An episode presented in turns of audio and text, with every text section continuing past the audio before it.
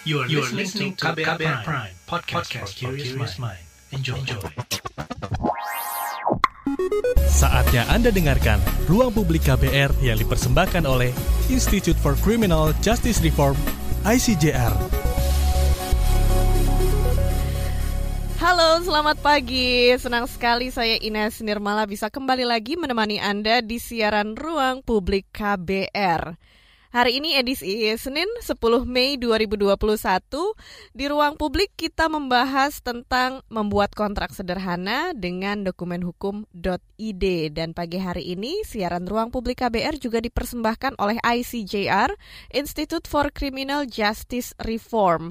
Ngobrolin seputar kehidupan sehari-hari, pada dasarnya setiap orang dapat terlibat dengan berbagai peristiwa hukum. Dan dari berbagai peristiwa hukum ada juga yang membutuhkan perjanjian terutama kalau melibatkan suatu transaksi.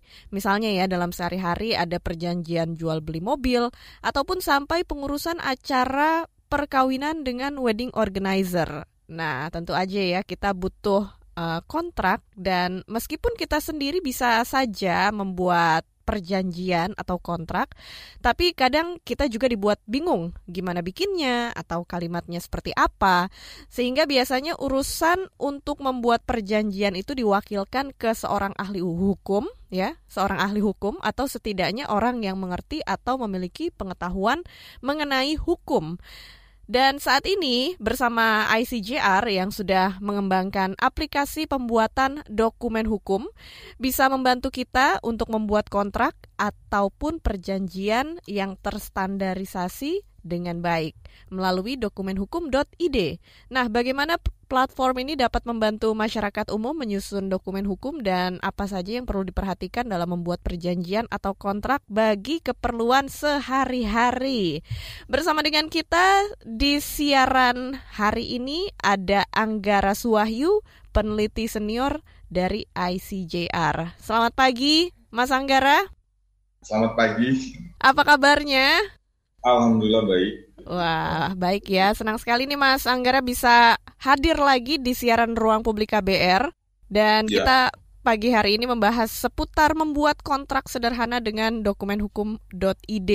Mas Anggara, kita membahas tentang kontrak sederhana yang bisa kita pergunakan untuk keperluan sehari-hari gitu ya. Jenis-jenisnya apa aja nih Mas? Kontrak atau perjanjian yang yang kita perlukan sehari-hari dan pembuatannya ini mem membutuhkan pengetahuan tentang hukum. Yang yang kalau yang sehari-hari itu banyak sebetulnya kan hmm. banyak ya peristiwa hukum sehari-hari itu. Uh, hal yang paling sederhana itu uh, sebetulnya pinjam meminjam uang atau barang. Oh bisa gitu. Ke tetangga, bisa ke ke saudara, bisa ke uh, bisa ke teman ya, gitu ya siapa pun. Itu perlu ada perlu ada surat perjanjiannya kalau pinjam meminjam uang ya? Uh, bergantung sama nilai sebetulnya. Jadi kalau cuma lima puluh ribu atau seratus ribu kan ya, mm -hmm. ya ini ya. Kalau jumlahnya besar ya. tapi kan besar ini kan bagaimana setiap orang mendefinisikan ya mm -hmm. angka besar ini. Cuma uh, jadi ceritanya tuh sebetulnya dulu sempat kami itu banyak dapat email mm-hmm. soal uh, soal perjanjian utang piutang seperti itu.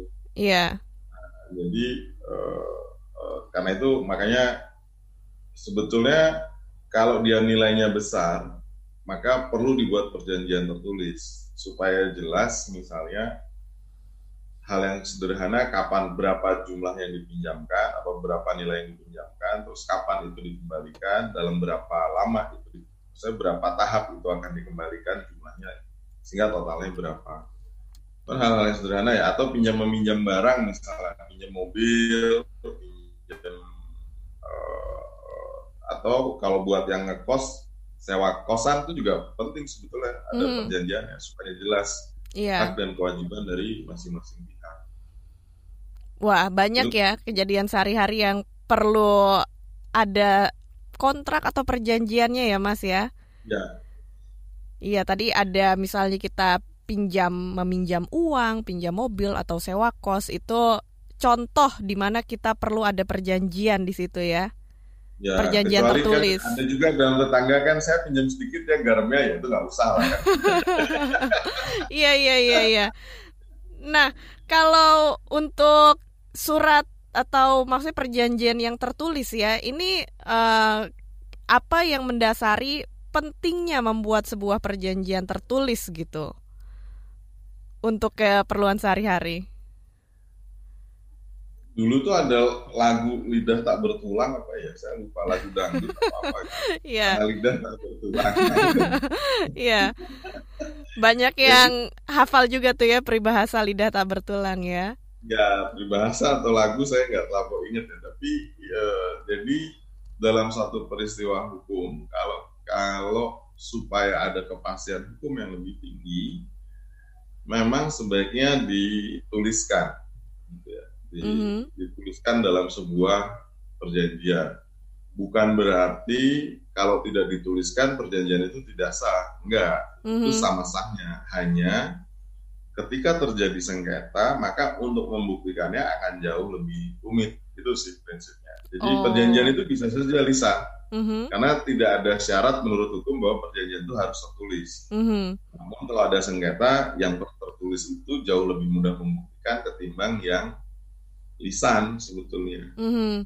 Iya, yang tertulis atau hitam di atas putih itu uh, apakah juga menjadi lebih kuat kalau ada sebuah sengketa, Mas?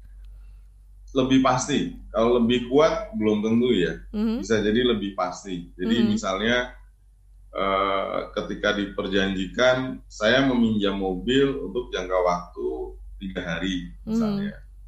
Dengan syarat dan kondisi misalnya saya akan mm, mengembalikan mobil dalam keadaan bersih tanpa ada kotoran terus eh, kalau ada kecelakaan mungkin peminjamnya harus harus memperbaiki kemudian Mhm. mungkin ada uang jaminan Mhm. dan lain sebagainya tapi itu supaya syarat-syarat dan eh, syarat-syarat yang diminta atau syarat-syarat yang harus dipenuhi oleh kedua belah pihak itu jauh lebih pasti Hmm, kalau gitu. lebih kuat bisa ya bisa tidak sih jawabannya tapi Mhm. lebih pasti Oh Itu iya iya. pasti, ya. Jadi lebih pasti ya kalau kita membuat perjanjian tertulis. ya Ketika kita membuat atau menyusun sebuah perjanjian, apa aja yang perlu diperhatikan? yang perlu diperhatikan pertama identitas sebetulnya Mhm. identitas dari para pihak misalnya kan eh, nggak nggak mungkin kita membuat perjanjian dengan eh, walaupun ada kepercayaan mistis ya misalnya kan nggak Hmm. mungkin membuat perjanjian dengan ratu laut selatan misalnya Oh iya. Tapi para pihak itu wajib gitu jadi Uh-huh. siapa yang siapa yang para pihak yang terlibat dalam perjanjian misalnya saya dan Mbak Ines Mhm. nanti identitas saya dan identitas Mbak Ines itu harus ada Mhm. kemudian perjanjian itu harus dibuat oleh orang yang cakap artinya cakap cakap hukum bukan ganteng atau cantik ya tapi memang dia punya kemampuan untuk membuat perjanjian nah siapa yang dimaksud mem- mem- mempunyai kemampuan buat perjanjian Iya. satu adalah orang-orang yang sudah dewasa berarti Iya. sudah 21 tahun nah, dia bisa membuat perjanjian kemudian kedua dia tidak di bawah pengampuan atau perwalian pihak Iya. lain ketiga dia memang eh, ada yang objek yang diperjanjikan nah, itu Mhm. syarat-syaratnya jadi objek yang diperjanjikan juga tidak boleh bertentangan dengan undang-undang misalnya saya meminjam uang ke Mbak Ines untuk keperluan judi itu nggak Iya. boleh Perjanjian Oh gitu. Oh jadi tujuannya misalnya uh, bikin perjanjian memin- meminjam uang itu juga perlu dicantumin tujuan meminjamnya itu untuk apa? Itu ada juga dalam perjanjian. Bisa diperjanjikan bisa juga enggak bisa iya. Misalnya untuk kebutuhan sehari-hari bisa. Hmm. tapi misalnya eh, meminjam meminjam meminjam sesuatu yang dilarang undang-undang itu juga ada sih masalahnya. Misalnya meminjam apa ya? Meminjam sabu-sabu gitu misalnya. Oh. Iya iya iya. atau misalnya salah satu pihaknya tadi belum dewasa itu juga nggak boleh jadi harus dipastikan orang-orang yang membuat perjanjian adalah orang-orang yang dewasa. Mhm. Jadi kalau anak-anak saling membuat perjanjian itu bukan perjanjian. Oh gitu, iya Ya. iya iya. iya. Anak-anak se- Ya. seumurannya gitu ya saling bikin perjanjian itu nggak bisa dihitung perjanjian yang sah berarti. Nggak bisa. Itu harus dilakukan oleh orang tuanya. Kalaupun ada Oh perjanjian, maka orang tuanya yang harus membuat perjanjian tersebut. iya. Nah kalau eh, syarat sebuah perjanjian sah secara hukum, ini apa yang membuat sebuah perjanjian sah? Pertama pasti harus ada kata sepakat kan, nggak boleh Iya. nggak ada kata sepakat. Kemudian tadi yang saya sampaikan bahwa orang yang membuat itu eh, punya kewenangan atau cakap. Mhm. Punya kewenangan tuh berarti eh, misalnya kalau eh, dia perusahaan atau koperasi, maka orang yang membuat perjanjian itu memang punya kewenangan untuk mewakili koperasi Mhm. atau orang yang punya kewenangan mewakili perusahaan. Mhm. Nah, yang kemudian dia cakap dia eh, eh, tadi sudah dewasa, tidak di bawah kemampuan. Kemudian ada objek yang diperjanjikan, kan nggak mungkin perjanjian itu tidak ada yang diperjanjikan, dia Mhm. harus ada yang diperjanjikan dan objek yang diperjanjikan tersebut harus sesuai dengan eh, hukum. Dia tidak boleh eh, melanggar hukum itu sendiri. Tadi yang saya kasih contoh meminjam sabu-sabu itu nggak boleh karena itu objek yang dilarang oleh undang-undang. Iya. Nah kalau eh, Tapi bukan, bukan soal materi, jadi dari syarat sahnya itu nggak ada soal tertulis dan tidak Hmm. ada soal materi. oh iya materai materai bukan berarti sebuah perjanjian sah ya? Bukan, termasuk tertulis juga bukan syarat sahnya perjanjian. Oh seperti itu. Ya, tapi tertulis itu membuat perjanjian itu jauh lebih pasti dan mudah untuk dibuktikan kalau terjadi sengketa. Iya. Nah, Mas Anggara juga bisa menginformasikan kepada pendengar manfaatnya materai itu apa sih dalam sebuah surat perjanjian? Itu pajak sih, pajak atas transaksi yang disebutkan dalam perjanjian itu. Jadi ada atau tidak ada materi itu bukan syarat sahnya perjanjian. Oke. Sama misalnya kayak eh, Mbak Ines mungkin pernah tahu ya Mhm. penyebutan bahwa kedua belah pihak dalam keadaan sadar tidak dipaksa dalam keadaan apa pun itu Mhm. itu pernyataan yang kalau menurut hukum pernyataan yang sia-sia. Oh gitu. Kenapa Ya, itu, karena Mas? ketika, karena ketika membuat perjanjian itu tadi syaratnya itu kan harus cakap, dia Mhm. harus berwenang, tidak di bawah pengakuan. Mhm. Harus punya kebebasan bertindak. Jadi kalau napi misalnya atau orang dalam tahanan membuat perjanjian itu bisa jadi perjanjiannya malah nggak sah. Hmm, karena tidak gitu. dalam keadaan punya kehendak bebas untuk bertindak. Ya. Ya, nah, Mas Anggara, ini kan memang eh, untuk membuat sebuah kontrak atau membuat sebuah perjanjian, kadang orang banyak yang bingung nih, masyarakat awam gitu yang tidak menau, ta- tidak tahu menau tentang eh, hukum gitu ya. Eh, kadang bingung juga ini kalimatnya harus seperti apa dalam membuat perjanjian. Jadi eh, biasanya ada orang yang membuat perjanjian itu diwakilkan urusan membuat perjanjian ini diberikan kepada orang yang ahli hukum atau orang yang mengerti eh, tentang eh, punya pengetahuan tentang hukum. Kalau eh, untuk eh, keperluan sehari-hari gini ya masyarakat, kenapa masyarakat perlu pengetahuan juga nih tentang hukum saat menyusun sebuah perjanjian? Ya itu tadi supaya perjanjiannya tidak batal demi hukum. Mhm. Nah, misalnya tadi saya ceritakan kalau Mhm. anak-anak sama anak-anak boleh nggak membuat perjanjian? Ya boleh, tapi perjanjian itu tidak dianggap tidak akan dianggap sebagai sebuah perjanjian. Iya. Jadi eh, kenapa penting untuk mengetahui itu kan basic saja sih sebetulnya bahwa eh, perjanjian itu eh, harus dibuat oleh orang-orang yang berwenang. Nah, mengenai bahasa sebetulnya sepanjang para pihak itu mengerti bahasanya Mhm. sudah cukup karena kan kalau bahasanya terlampau apa ya Terlampau ngejelimet mungkin? ngejelimet itu juga belum tentu para pihaknya bisa memahami bahasa dan isi perjanjian Mhm. walaupun kecen- jadi kalau kecenderungan di dunia luar itu eh, bahasa perjanjian itu memang apalagi kalau misalnya dia berbahasa Inggris dia disaran sangat disarankan men- menggunakan plain English jadi bahasa Inggris yang bisa dimengerti oleh sebanyak orang Mhm. nah da- perjanjian yang baik sebetulnya dia harus memuat bahasa yang dapat dimengerti oleh terutama pihak-pihak yang berjanji tersebut Hmm, ya. Nah, makanya bisa sederhana, bisa ditulis tangan, bisa diketik. Kalau mau rapi ya diketik. Kalau mau uh, kalau uh, nggak ada ketikan ya bisa ditulis tangan. Mhm. Uh, ada ada orang-orang yang menyaksikan perjanjian itu dibuat.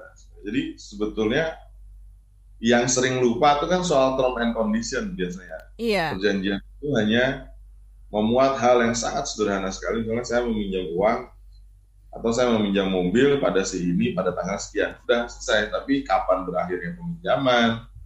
Terus eh, syarat-syarat ketika pengembalian barang itu harus seperti apa? Nah itu yang sering lupa Iya. masyarakat. Karena bukan orang yang sehari-hari eh, membuat perjanjian, sehingga hal-hal yang demikian wajar kemudian eh, masyarakat bisa lupa. Tapi dalam banyak hal sebetulnya mulai banyak eh, sewa menyewa rumah kan masyarakat membuat perjanjian itu sendiri walaupun sering kali bahasanya juga nggak mudah dimengerti. Nah itu yang harus ditanyakan kan. Ini maksudnya apa? Kami boleh melakukan ini atau tidak? Mm-mm. Saya kalau nyewa rumah kan boleh nggak sih kami memodifikasi rumah misalnya untuk kepentingan tertentu misalnya Eh, memperbaiki apa dan segala macam. Nah itu harus dituangkan dalam perjanjian tersebut. Tapi dengan bahasa yang sebetulnya harusnya bisa dimengerti oleh para pihak. Apakah ahli hukum bisa terlibat? Sangat bisa. Iya, Mas Anggara kita lanjutkan di sesi berikutnya ya. Kita akan kembali lagi ke ruang publik KBR setelah yang berikut ini. Masih Anda dengarkan Ruang Publik KBR yang dipersembahkan oleh Institute for Criminal Justice Reform, ICJR.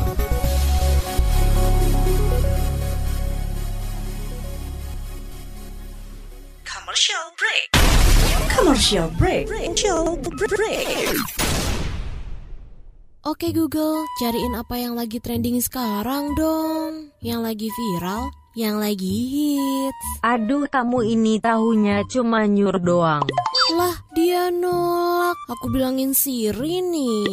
Ya sudah-sudah jangan ngambek dong. Kamu cukup buka KBR Prime titik ide, lalu cari what's trending. Semua dibahas tuntas dengan narasumber yang kredibel, jadi bisa buat referensi kamu. Wah iya nih, keren banget ya. Setiap hari lagi. Betul, dari Senin sampai Jumat. Jangan lupa hanya di KBR Prime titik ide atau di aplikasi podcast lainnya. Makasih ya Mbah Google. Hei kamu ini, saya masih gadis, kenapa dipanggil mbah?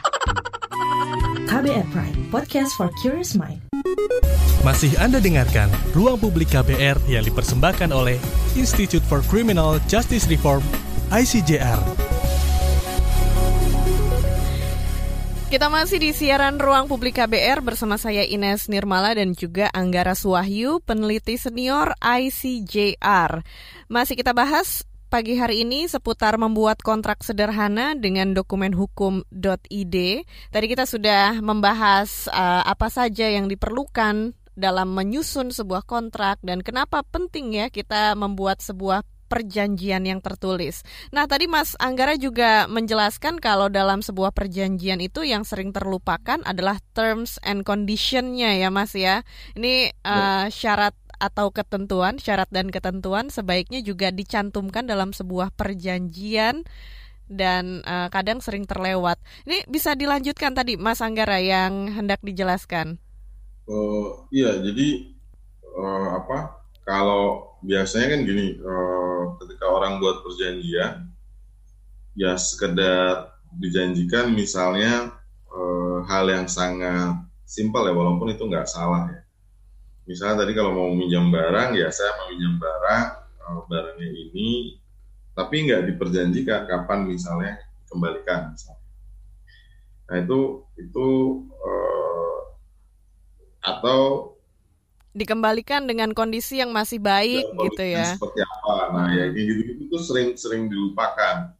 Terus kemudian eh, kalau misalnya terjadi kerusakan, siapa yang akan mengganti? Apakah cukup dengan permintaan maaf? Boleh saja diperjanjikan hal-hal Hmm. seperti itu. Nah, yang itu yang yang membuat misalnya perjanjian perjanjian itu eh, kalau yang dibuat oleh masyarakat itu eh, jadi terlampau bukan terlampau sederhana ya, tapi sulit untuk di enforce kalau terjadi sengketa. Hmm, gitu. Sulit untuk di ya di kalau salah satu pihak ingkar janji maka sulit untuk kemudian kita menagih janjinya karena term and conditionnya memang kadang-kadang lupa ya bukan lupa ya mungkin karena percaya aja kan Mhm. saya sama Mbak Ines gitu percaya ya biasanya orangnya api kenal jadi ya sudahlah nggak usah kita buat eh, syarat-syaratnya misal ya Misal ya. Nah, dan itulah yang kemudian ya kalau orangnya memang eh, seperti yang kita harapkan, tapi kalau enggak bagaimana? Nah, itu yang yang membuat kita eh, masyarakat tuh kemudian abai terhadap pentingnya perjanjian itu untuk ditulis. Walaupun syarat sahnya perjanjian tidak ada tulisan tertulis, tidak ada soal materai dan lain sebagainya. Iya. Nah, ngobrolin tentang ICJR yang sekarang juga membuat platform yang bisa membantu masyarakat untuk menyusun dokumen, menyusun perjanjian. Ada website yang diluncurkan namanya dokumenhukum.id. Ini apa tujuannya ICJR mengembangkan dokumenhukum.id? Ya itu tadi sih dulu sih kita sering terima email ya Ya. tanyaan soal perjanjian apa dan segala macam ya ya waktu itu sih kami menjawabnya eh, silahkan komunikasikan dengan eh, kantor hukum atau lembaga bantuan hukum terdekat dari kota anda biasanya kami menjawabnya seperti itu karena Mhm. eh, Asijar ini kan lembaga riset begitu fokusnya di kebijakan pidana gitu tapi masyarakat awam menganggapnya kami tahu semua hal soal hukum gitu Oh iya. gitu. Nah karena ternyata cukup banyak ya kenapa nggak kita buat saja gitu aplikasinya dalam bentuk eh, yang berbasis web ya. Mhm, Jadi masyarakat kalau mau buat perjanjian nggak perlu tanya lagi, mhm. tinggal cari apakah perjanjiannya sudah tersedia atau belum. Kecuali memang nggak tersedia ya bisa diusulkan ke kami ya Mhm. untuk membuat eh, format dokumen perjanjiannya. Jadi nanti sih sebetulnya itu hanya untuk membantu mempermudah masyarakat untuk membuat perjanjian yang standar saja Iya. sesuai dengan eh, aturan yang berlaku. Bukan berarti perjanjian yang yang yang kompleks ya, karena kalau perjanjian yang kompleks sih ya saran kami tetap silahkan pergi ke eh, kantor hukum atau ke organisasi bantuan hukum untuk mem- membantu Anda. Karena kalau kompleks kan kita nggak tahu kebutuhan masing-masing orang berbeda-beda ya. Ini Iya. kami mengasumsikan bahwa kebutuhan hukumnya kira-kira sama. Ya, nah ini eh, dari WhatsApp ada pertanyaan yang masuk, saya bacakan ya, Mas Anggara. Ini Nala di Jakarta, jenis kontrak atau perjanjian apa saja yang bisa dibantu dibuat oleh dokumenhukum.id ini dan apakah harus bayar atau gratis?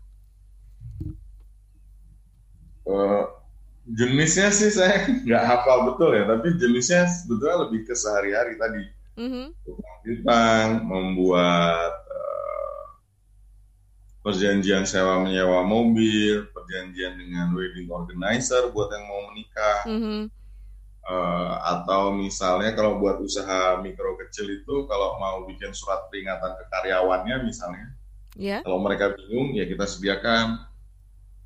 Tinggal basicnya sih sebenarnya tinggal diisi sesuai dengan eh, request yang diminta oleh aplikasinya, tinggal download selesai. mhm, Nggak ya, ada pembayaran apa pun justru. Eh, karena ini eh, memang kami niatkan untuk membantu masyarakat sih, mempermudah masyarakat untuk memahami eh, dokumen hukum.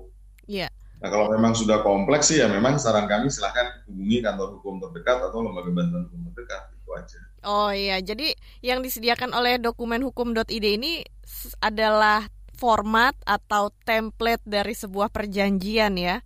Nanti misalnya pihak-pihaknya bisa uh, yang mendownload bisa mengisi sendiri seperti itu ya, Mas Anggara. Ya jadi diisi terlebih dahulu, Mhm. bukan di download terlebih dahulu. Oh, Jadi gitu diisi terlebih dahulu dengan data kita baru kemudian di-download Di-download. seperti itu. Ya, jadi sudah tersedia sudah dalam bentuk yang rapi.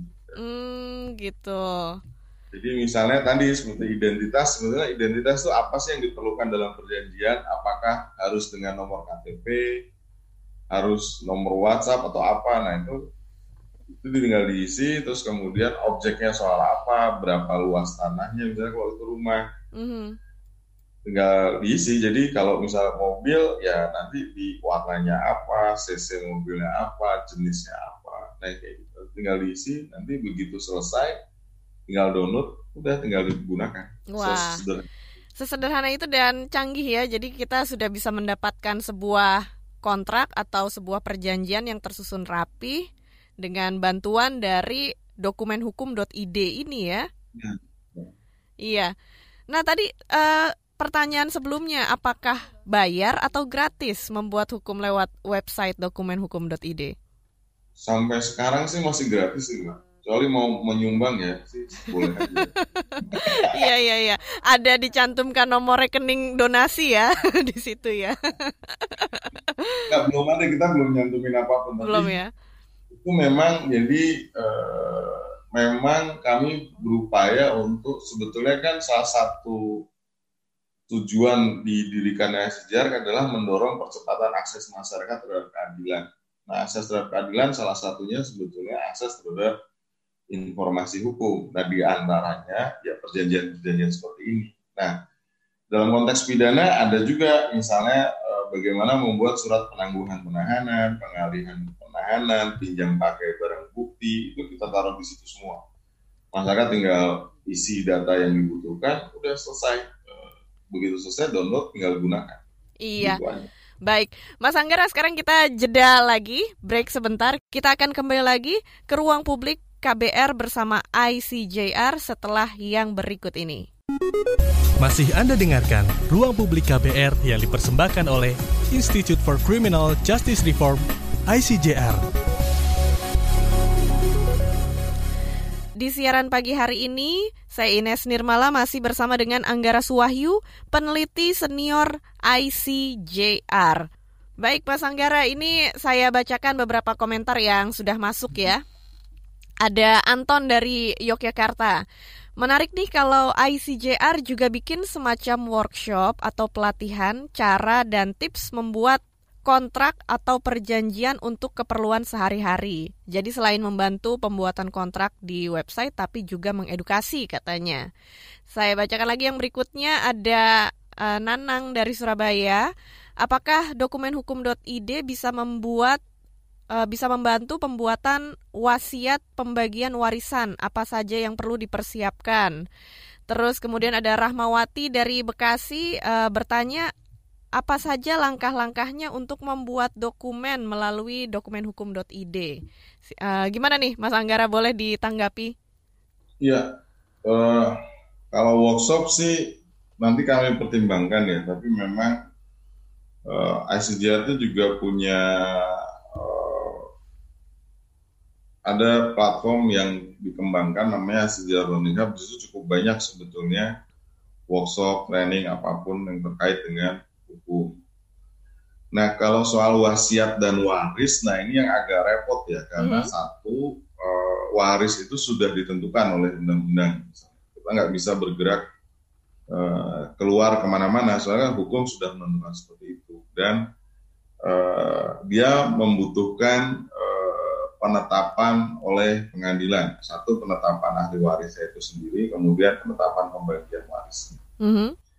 Nah, kalau wasiat itu dia membutuhkan sebetulnya kesahannya itu membutuhkan notaris. Jadi hal-hal yang beberapa hal yang itu membutuhkan pejabat tertentu dalam hal ini misalnya pengadilan atau notaris itu memang kami nggak taruh di situ karena kalau dibuat malah kita kami jadi seperti menyalahi aturan sendiri gitu ya. Mhm. Hukumnya sudah mengatur seperti itu, jadi kita nggak berani membuatnya walaupun eh, bisa gitu mbak. Iya, jadi apa yang harus dilakukan langkahnya kalau eh, ingin membuat eh, apa pembuatan wasiat pembagian warisan itu seperti apa?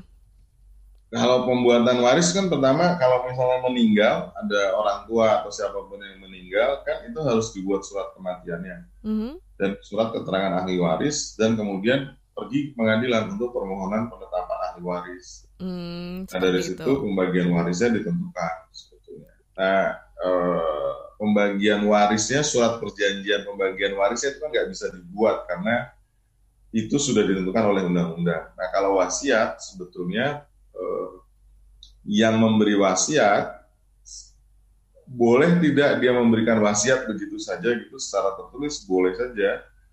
Cuma itu pasti eh, rentan terhadap persoalan hukum. Jadi Mhm. saran kami kalau membuat wasiat sebaiknya pergilah menghadap ke kantor notaris atau ke kantor notaris untuk membuat wasiat di depan notaris tersebut. Karena nanti notaris akan menghitung berapa banyak harta yang bisa diwasiatkan dan karena itu kan nggak boleh kemudian melebihi warisnya itu sendiri. Iya.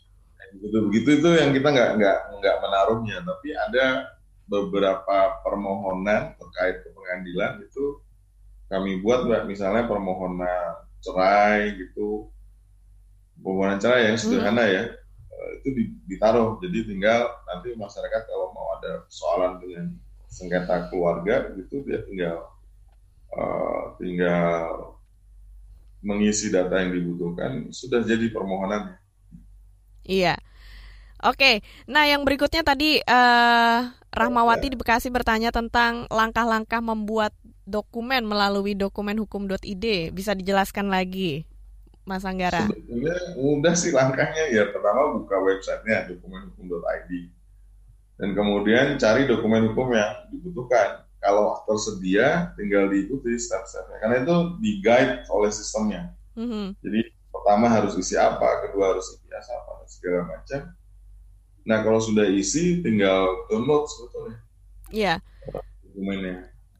Nah, tapi kami juga tidak akan mengambil. Jadi gini, eh, di di format perjanjian itu ada data yang diminta, misalnya data KTP. Tapi kami sebetulnya nggak store data KTP itu, nggak menyimpan data KTP itu. Mhm. Tapi karena untuk kepentingan perjanjian maka perlu ada data KTP-nya. Anda boleh isi, boleh tidak gitu. Data yang ICJR simpan itu hanya data nama, email, eh, data nama dan email sebetulnya. Selain itu kami nggak menyimpan eh, data apa pun terkait dengan informasi yang disampaikan melalui dokumen hukum.id. Mhm. Iya. Jadi eh, masyarakat yang menggunakan website dokumenhukum.id juga tidak perlu mengkhawatirkan akan kebocoran identitas gitu ya. Ya nggak ada, karena kami nggak menyimpan data itu. Data itu di- digunakan hanya untuk kepentingan ketika download saja. Iya. Begitu selesai di download sudah data itu hilang. Iya. Nggak usah takut ngantumin apa alamat yang benar gitu nggak usah takut. Mhm. Iya. Nah, untuk eh, masyarakat yang menggunakan dokumen hukum.id, apakah bisa request perjanjian atau dokumen yang dibutuhkan custom gitu sesuai dengan kebutuhannya sendiri? Gimana, Mas? Bisa, tapi kalau itu pasti nggak gratis ya, Mbak. Karena kami akan menghubungkannya ke orang lain lagi. Hmm, seperti itu. Ya, tapi kalau yang yang standar itu memang bisa di jadi bukan berarti yang standar itu tidak bisa diotak-atik oleh masyarakat sendiri ya. Bisa saja karena kan di downloadnya Anda tinggal download dan kalau memang ada kebutuhan lain-lain ya tinggal ditambahkan saja di dalam perjanjian itu. Tapi kalau membutuhkan bantuan kami itu yang sampai sekarang eh, sepanjang eh, kami sih belum pernah menerima request custom dokumen ya, kalau custom dokumen sudah pasti itu nggak mungkin gratis karena ada jasa yang nanti kami hubungkan ke eh, mitra kerja kami, entah itu ke kantor LBH atau ke kantor hukum yang menjadi mitra kerjanya SDR. Gitu. Jadi bukan SDR sendiri yang membuat, tapi dipastikan bahwa kalau yang custom itu yang dibikin, yang dibuat oleh eh, advokat yang memang praktisi hukum yang memang berkecimpung di di, di pembuatan hal-hal seperti itu. Iya.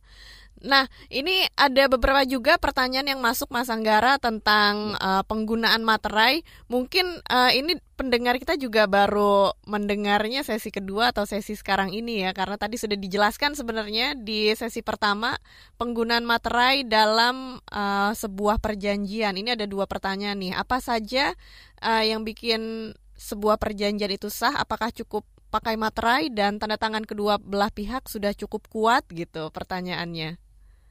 Bisa dijelaskan Ya. lagi, Mas? Iya, jadi syarat sah perjanjian itu bahkan nggak harus tertulis gitu. Syarat sahnya perjanjian itu, tapi syarat sah perjanjian pertama ada empat syarat sahnya perjanjian. Pertama ada dia sepakat Uh, jadi para pihaknya sepakat dulu. Nah kalau dia nggak sepakat, uh, perjanjian itu kan tidak mungkin bisa dibuat. Kedua, uh, perjanjian itu harus dibuat oleh orang-orang yang cakap atau yang berwenang.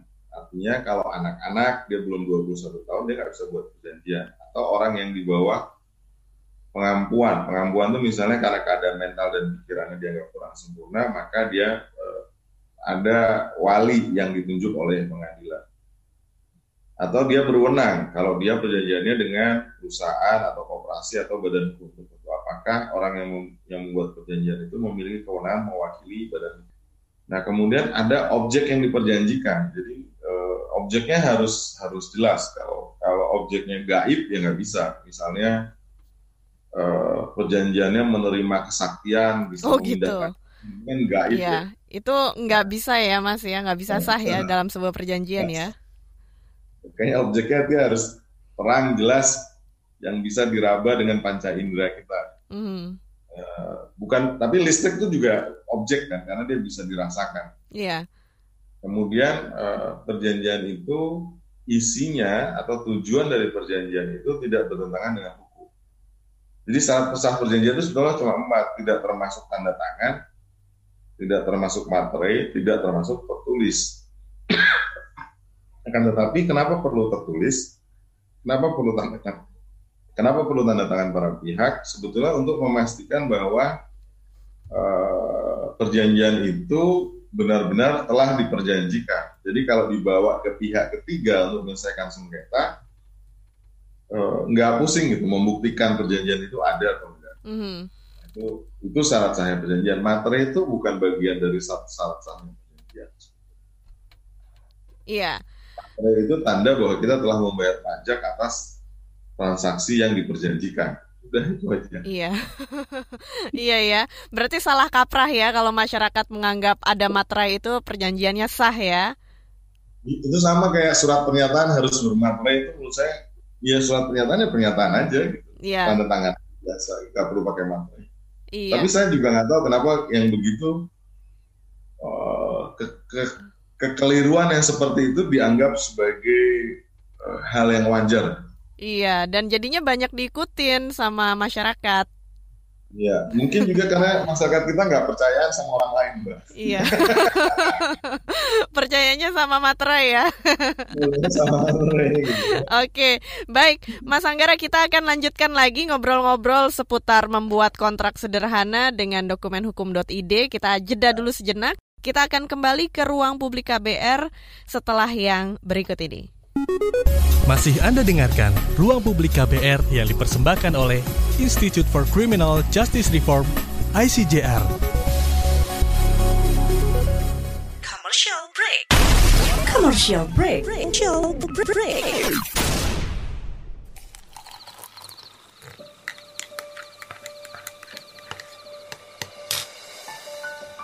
Hai, kamu apa kabar? Masih suka menikmati senja dan kopi? Aku masih ingat kebiasaan kita. Sehabis pulang kerja, selalu mencari tempat untuk sekedar ngobrol dan ngopi. Tapi kadang kita kehabisan bahan obrolan.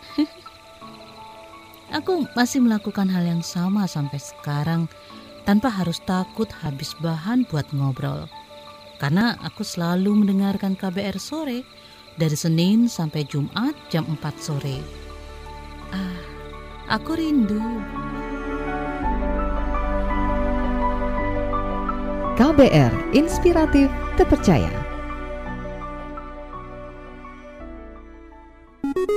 Masih Anda dengarkan Ruang Publik KBR yang dipersembahkan oleh Institute for Criminal Justice Reform, ICJR.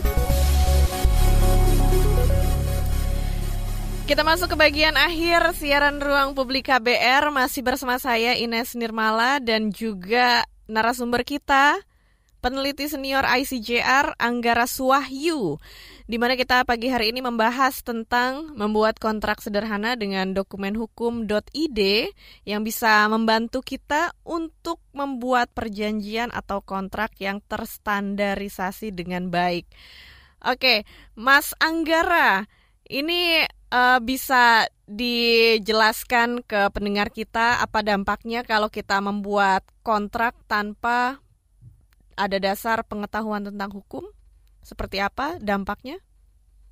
Ya, dampaknya sih yang yang paling uh, jelas bisa jadi kontrak itu atau perjanjian itu batal. Tadi yang saya sampaikan kan, uh, kalau dibuat sama anak-anak gitu atau orang yang belum dewasa hmm. atau misalnya buat orang yang sudah pasangan perjanjian itu hanya dibuat oleh suami atau istrinya saja padahal perjanjian ketika kaitannya dengan suami istri itu salah meskipun salah satu pihak yang berjanji eh, suami atau istri atau pasangan yang lain juga harus menunggu harus menyatakan bahwa dia tahu dan terikat dengan perjanjian itu. Nah, itu kan hal-hal sederhana yang membuat uh, perjanjian itu bisa batal demi hukum.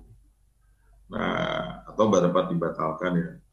Uh, belum lagi soal bagaimana uh, syarat-syarat yang tentang apa yang akan diperjanjikan itu itu juga penting. Tapi apakah perlu tahu banget soal hukum ya enggak sih saya bilang karena banyak sekarang alat bantunya ya informasi soal hukum kan disediakan oleh banyak pihak. Sekarang pemerintah juga menyediakan eh, organisasi-organisasi bantuan hukum juga menyediakan. Dan juga misalnya salah satunya juga dokumen hukum.id kan juga menyediakan informasi soal hukum. Jadi memang uh, seharusnya sekarang jauh lebih mudah untuk membuat perjanjian tanpa harus uh, punya pengetahuan hukum yang sangat tinggi. Yang penting yang dasarnya tahu tadi yang soal identitas, eh, apa, kesepakatan, dia cakap, basic aja yang perlu masyarakat ketahui. Mm -hmm. Sisanya sebetulnya dengan teknologi, dengan bantuan teknologi seperti saat ini itu jauh lebih dipermudah sih mbak. Iya. Oke, jadi masyarakat juga bisa uh, mengakses berbagai jenis perjanjian ya lewat dokumen hukum.id kalau Anda dalam uh, keseharian ini sedang membutuhkan perjanjian jual beli mobil, nah bisa cari di dokumenhukum.id atau ya. untuk keperluan mengurus pernikahan dengan wedding organizer itu juga disediakan di sana ya. Ya. Iya, jadi uh, memang memudahkan kita, tapi Mas Anggara juga bisa tambahkan lagi kenapa masyarakat perlu mengunjungi dokumenhukum.id. Kenapa perlu mengunjungi dokumen hukum.id? Satu, supaya uh, perjanjian yang dibuat itu sesuai standar yang berlaku, sesuai ketentuan hukum yang berlaku. Tadi yang saya sampaikan, uh, identitasnya dia jelas, objeknya ada, syarat dan kondisinya ada, sehingga kalau timbul sengketa, uh, mudah gitu melihat kembali apa yang perjanjian dari masing-masing uh, pihak. Dan dan jangan takut karena itu memang sederhana, nggak menggunakan bahasa yang rumit, yang tidak mudah dipahami, dan dapat diakses kapan pun, di mana pun, oleh siapa pun selama 24 jam, kecuali akses internetnya terhenti, ya, itu beda lagi. Mm, iya. Yeah. Dan tanpa biaya apa pun, itu yang paling penting. Iya. Nah, kalau uh, urusan uh, membuat dokumen ini apakah uh, bisa lewat telepon gitu misalnya ke ICJR atau ya lewat uh, website aja deh gitu? Nah, email. email kayak gitu? Hmm, enggak mbak, kami paling email aja sih. Mm-hmm. Jadi kalau memang ada perjanjian yang enggak ada ya uh, kan enggak kan kita sedang dalam tahap membuat banyak perjanjian ya. Mm-hmm. Itu dimasukkan ke dalam uh, aplikasinya sekarang ini kalau saya nggak salah ingat sekitar ada 20-an, 20-an gitu, eh, perjanjian yang sudah ada. Tapi kan itu mau kita perbanyak lagi ya. Iya. Uh, jenis format dan apa yang dibutuhkan termasuk untuk usaha kecil dan mikro dan kecil kan pemerintah sekarang sedang giat-giatnya meminta agar kementerian lembaga dan BUMN untuk memprioritaskan UMKM kan. Mm -hmm. Nah itu ada tuh berbagai surat yang kepentingannya eh, seperti itu misalnya surat pernyataan tidak masuk daftar hitam, surat pernyataan eh, tidak pernah berurusan dengan hukum dan segala macam. Itu tinggal tinggal dibuat, download selesai. Artinya kami juga mendukung program pemerintah agar uh, ekonomi bisa berjalan, UMKM uh, juga bisa uh, beroperasi seperti sedia kala dan kemudian tentu memiliki dampak secara ekonomi kepada masyarakat secara lebih luas. Iya. Jadi tidak hanya individu, tapi termasuk para pengusaha mikro kecil yang mungkin susah untuk membayar biaya lawyer ya, Mhm. tapi mudah-mudahan dengan dokumen hukum.id ini teman-teman pengusaha UMKM juga bisa lebih dimudahkan. Iya.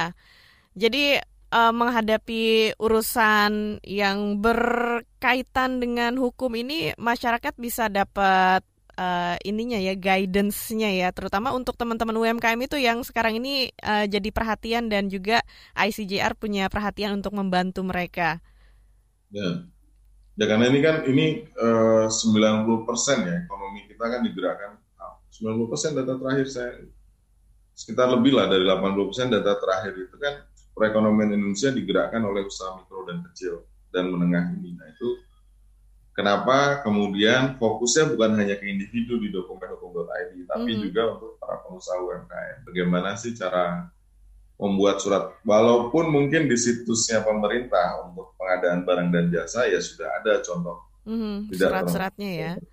ya tapi itu kami sediakan supaya mudah gitu tinggal dibikin dibuat download nggak perlu lagi ngetik dua kali kan Iya. langsung ketik di situ selesai download tinggal di paling ditambahin sama kop surat dan lain sebagainya selesai Iya. Wah, ini jadi memudahkan banget. Terakhir, Mas Anggara, apa pesan yang mau disampaikan kepada masyarakat seputar membuat kontrak atau perjanjian untuk keperluan sehari-hari, termasuk juga buat teman-teman UMKM apa yang mau disampaikan juga? Pertama, ingatlah bahwa lidah tidak bertulang. Meskipun syarat sah perjanjian itu tidak tertulis, tapi ada baiknya semua bentuk perjanjian itu tertulis dan eh, kita tidak perlu takut eh, atau membayangkan bahwa berurusan dengan hukum itu ribet enggak. Karena itu mudah banget. Sudah ada aplikasi yang bisa membantu perjanjian yang dibutuhkan oleh masyarakat perjanjian untuk kepentingan sehari-hari untuk baik itu masyarakat secara individual atau pengusaha mikro kecil dan menengah itu bisa didapatkan di dokumen hukum.id tanpa hambatan apa pun. Jadi eh, silahkan gunakan. Kalau ada saran juga silahkan kirimkan email ke kami supaya kami bisa terus memperbaiki atau menambah berbagai jenis perjanjian dan layanan yang diberikan oleh ICJ. Gitu Mbak Ines. Iya, iya, iya, iya. Oke, Nah, jadi nggak bertulang, intinya itu aja sih. lidah tidak bertulang, makanya lebih baik kalau membuat perjanjian itu tertulis hitam di atas putih ya. Iya. Lebih menguntungkan juga untuk kita sendiri. Ya. Iya.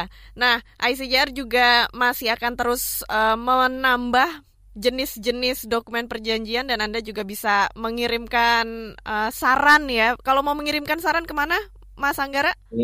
Email bisa ke info.icjr@icjr.org.id. Eh, silahkan kirimkan. Eh, kami butuh perjanjian ini, misalnya perjanjian jual beli bawang, karena Iya. kami belum belum ada tuh di situ. Buat petani-petani bawang mungkin perlu, kan kita nggak tahu juga. Mm-mm. Nah, silahkan kirim nanti eh, mungkin kami akan berkomunikasi untuk mengetahui nature dari jual beli bawang dan segala macam. Iya. Jadi kita bisa sediakan jenis perjanjian tersebut. Gitu Mbak Ines. Iya, dan juga untuk Anda yang memang membutuhkan eh, kontrak sederhana atau perjanjian untuk keperluan sehari-hari, silahkan langsung mengunjungi dokumenhukum.id.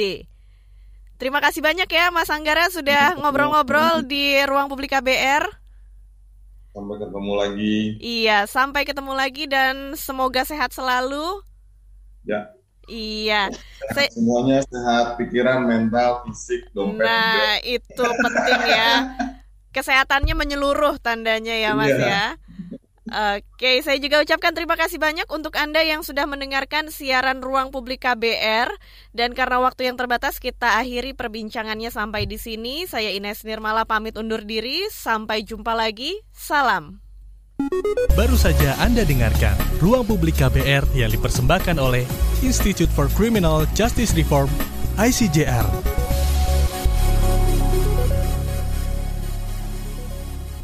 KBR Prime, cara asik mendengar berita. KBR Prime, podcast for curious mind.